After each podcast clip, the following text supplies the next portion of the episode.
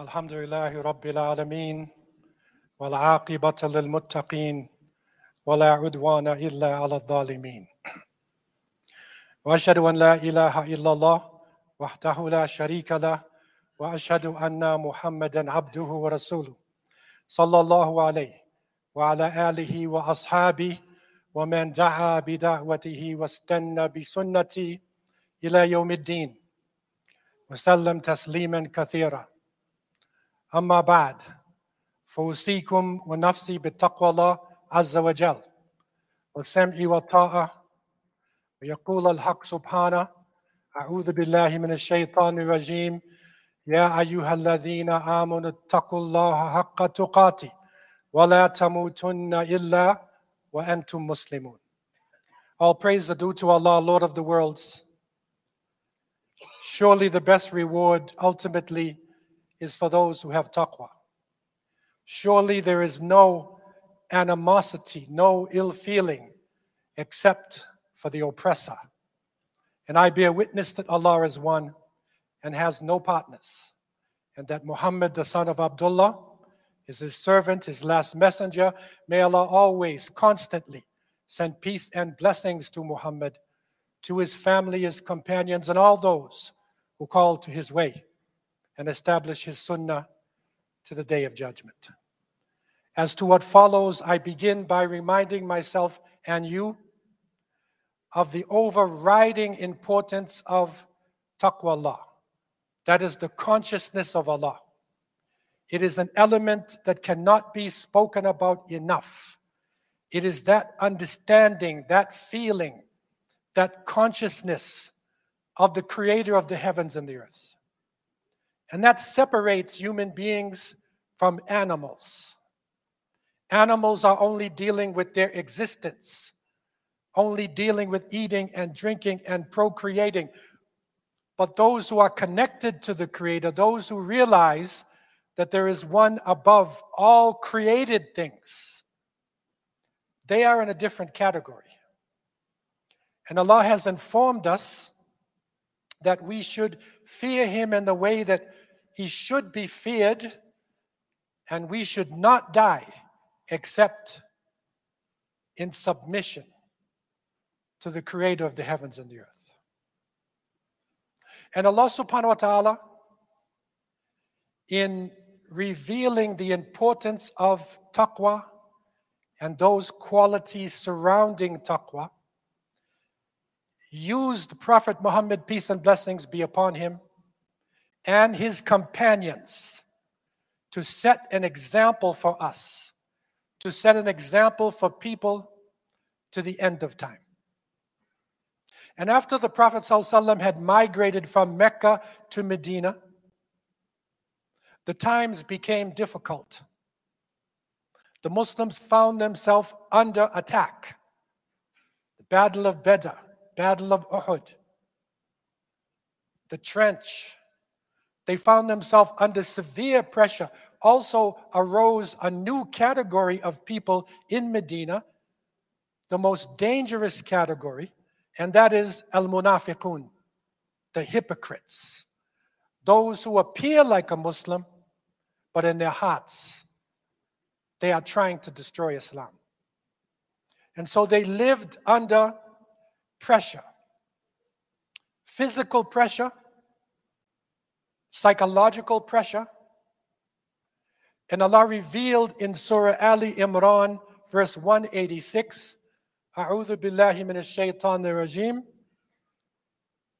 لتبلون في أموالكم وأنفسكم ولتسمعن من الذين أوتوا الكتاب من قبلكم ومن الذين أشركوا أذى كثيرا وإن تصبروا وتتقوا فإن ذلك من عزم الأمور Allah revealed to the believers at that time and indirectly was also speaking to us today. You shall certainly be tried and tested in your wealth and yourselves. And you shall certainly hear much that will grieve you from those who received the book before you and from those who associate partners with Allah. But if you are patient, if you have the consciousness of Allah, that will be the most decisive action that you can do. This divine formula was not revealed by chance. The words, every word in this divine form of Arabic has meaning to it. And Allah tells us through the Prophet that you will be tested, your wealth will be tested, your lives will be tested. But you will hear adha. You will hear that which will harm you. And normally, when we speak about adha, it is something which physically harm you, but also adha means damage, injury, something that hurts you, something that troubles you, annoys you, something that irritates you, something that causes pain to you. And so Allah said, You will hear this from the people of the book. And you will hear this from the mushrikeen.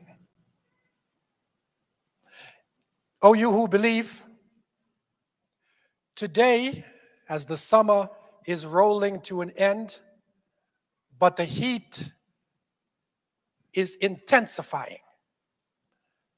We go through a change in the northern countries. We start to feel a chill in the air. We change our pattern from a summer vacation to a work fall. And we think, we reflect. And when we look at the world today, we recognize that one of the clearest qualities happening in front of us in terms of information and media is deception. Human beings are capable of making what is true appear to be false, and to make what is false appear to be true. Truth is the first casualty of deception and lies. And in the times that we are living in today, a strange phenomena is repeating itself again. And it seems with the summer coming to a close, it's even intensifying itself that those who ridicule religion, those who insult the prophets, especially those who try to belittle the last prophet Muhammad they are given high positions as though they are heroes, as they are acclaimed authors. It is a strange phenomenon, but it is part of the deception because the deception takes falsehood and puts it on the top. People are crying over the Ukraine the death in the Ukraine. And it is a terrible situation. It is a tragic situation, no doubt. But not speaking about what is happening in Asia and Africa, what is happening in other parts of the world, as though it doesn't exist. It is reported now that over 90% of the population in Afghanistan have food insecurity. They are near starvation. In some places, they are boiling grass to survive.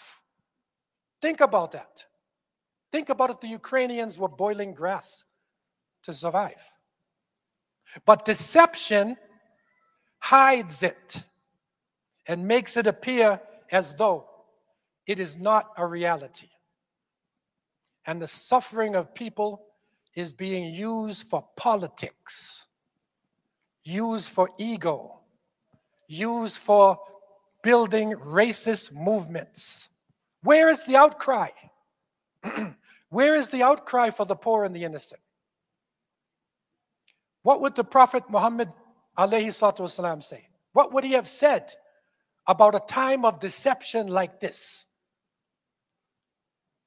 It is reported by Anas ibn Malik, radiallahu an, that the Prophet sallam, has told us, Inna amama dajjal sinina khadda'a yukaddibu fiha sadiq wa yusaddiqu fiha al-kadhib wa yukhawinu fiha al-amin wa ويؤتمن فيها الخائن ويتكلم فيها الرويبضة قيل وما الرويبضة قال الفويسق يتكلم في أمر العامة رواه إمام أحمد في مسنده The Prophet ﷺ in this hadith has informed us verily preceding the false Messiah.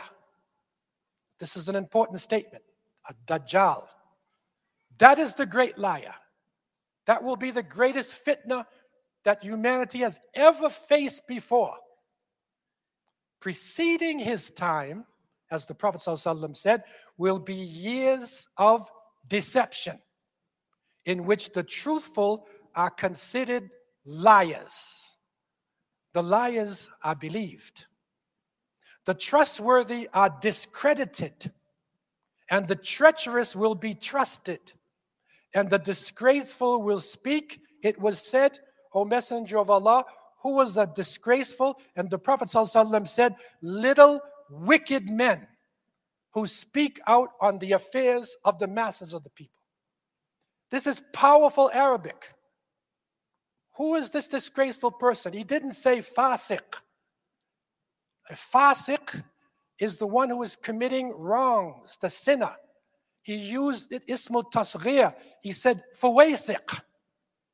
It's a little wicked person. And not just little in physical height, but little in his character, little in his impact in the world, and little in his relevance. And Allah subhanahu wa ta'ala gave us a formula. He gave it to us based on the Prophet sallallahu وَإِن تَصْبِرُوا وَتَتَّقُوا فَإِنَّ ذَلِكَ مِنْ عَزْمِ الْأُمُورِ That if you have sabr, if you have taqwa, that will be the most decisive thing that you can do. Not bombs, not insults. If you have sabr and if you have taqwa. We need to consider these terms as we are transitioning out of the summer into the fall. And sabr, interestingly, we translated in English, patience is not the only meaning of sabr perseverance, endurance, like a marathon runner, endurance, forbearance, steadfastness. If you are steadfast, you are forbearing, you endure, the insults will come. We continue on. The attacks come. We will continue to worship Allah subhanahu wa ta'ala. Allah is the one who has power over all things. And there are many forms of sabr that it takes.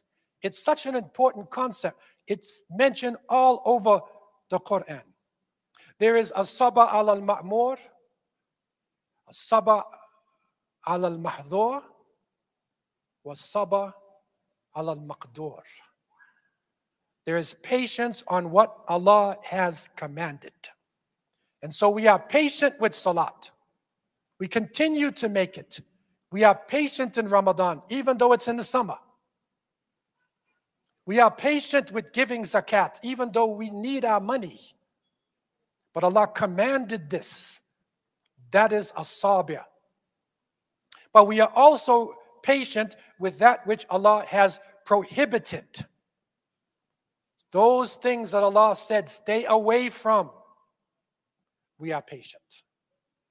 And we are also patient with al maqdur, and that is qadr Allah wa ma sha'a fa'ala, that we are patient with that which Allah has willed, because there's a reason for everything that is happening in front of us. And we see in the history of Islam that after the darkness, after the time when it seemed so terrible, Islam rose back up. after the Mongols destroyed Baghdad. And it seemed, according to the historians, it was Yom al Qiyamah.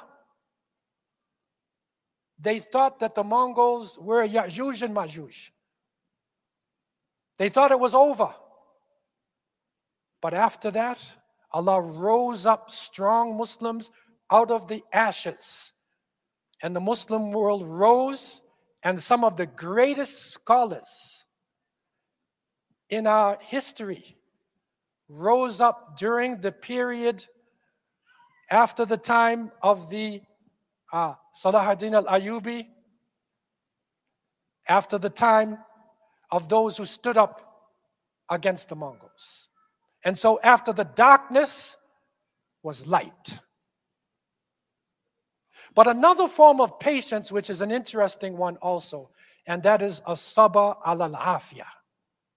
And that is patience in good times.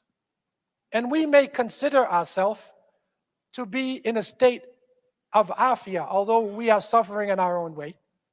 But compared to other parts of the world, so people say, Well, I feel so sorry for other people in other parts of the world. You are under a test. I am under a test, which may be worse than the other people. And the companions of the, of the Prophet ﷺ used to say that when Rasulullah ﷺ was here, it was difficult, but our, our faith was strong. But when he left and the gold started coming in, now we are weak. And so, patience in good times means that if Allah has given you and me something, we need to give back, continue to give back, to recognize that a good portion of our wealth doesn't belong to us. It should be given to people who are suffering, especially the Muslims. The other great quality given to us through the Prophet ﷺ suffering was taqwa. And taqwa itself, the consciousness of Allah, you fear Allah, you hope in Allah. We hear this all the time. But how do you increase your taqwa? What can we do, you and I, simple Muslims, what can we do to increase our taqwa? The great ulama have shown us simple, clear activities that we can do. We can make sincere intentions that when we intend to do something, make sincere intentions. Try to be as sincere with Allah as possible. Increase forms of worship. Any form of worship that you can do, even giving sadaqah, whatever it is, increase it. Observe the sunnah. Don't just do your fard or don't just have sunnah in some parts in the masjid, sunnah in your lifestyle, sunnah at your job, sunnah with your family, sunnah with everything that you and I are doing. Next, recite the Quran with meaning, not just tilawa, but tadabbur. Think about it. And then it becomes real. Busy yourself with good deeds. We need to busy ourselves. People want to busy themselves with a video game. They want to busy themselves with making money. If we want to raise our taqwa, busy ourselves with good deeds. Be humble. Have good manners, akhlaq. Watch your manners. It's not sometimes who you are, but what you do. What is our character? Next, seek knowledge of Islam. Not just the scholars, every person should be seeking some form of knowledge of Islam, even if it means reading a little bit of hadith, reading something from seerah. Next, to increase taqwa, try to be around people who remind you of Allah. When you are around them, it will increase the taqwa. Number 10, try to be as, pi- as pious in secret as you are in open. When you make your nafilah prayer at home, is it the same as when you're in the masjid? When somebody's looking at you? That will raise your taqwa. Next, be al- alert. Be aware of what will divert you from the path. Whatever weakness I have, I need to be aware of that weakness. Next, do everything to please Allah. Everything. Number 13, focus on the main purpose of life, and that is to worship the Creator in everything that we do. And number 14, remember death. Remember death often, because we will be making that transition soon. And 15, keep our eyes on the prize, and that is Jannah. Keep our eyes on the prize and not the lottery. But the real prize is Khalidina fiha abadan, living in paradise forever. We also need some common sense. And I want to end this today with some common sense from one of our Muslim leaders of North America. Very apt words for what we are going through today. This was Al Hajj Malik Shabazz known as Malcolm X, Rahimullah. He was reported to have said, if you're not careful, the newspapers will have you hating the people who are being oppressed and loving the people who are doing the oppression. He also said, There is nothing better than adversity. Every defeat, every heartbreak, every loss, contains its own seed, its own lesson on how to improve your performance the next time. So if something goes against you, there's a seed of victory in that. And we ask Allah subhanahu wa ta'ala to give our community and the Muslims around the world to give them patience and sabr. We ask Allah subhanahu wa ta'ala to feed and protect our children in Afghanistan and in Philistine and in, and in East Africa. Our, our Rohingya children, our Kashmiri children, the children and the families throughout the Muslim world. And we ask Allah subhanahu wa ta'ala to raise up leadership in the Muslim world, balanced leadership to take us from darkness into light. I leave you with these thoughts, and I ask Allah to have mercy on me and you. أقول قولي هذا وأستغفر الله لي ولكم ولسائر المسلمين من كل ذنب استغفروا إنه هو غفور رحيم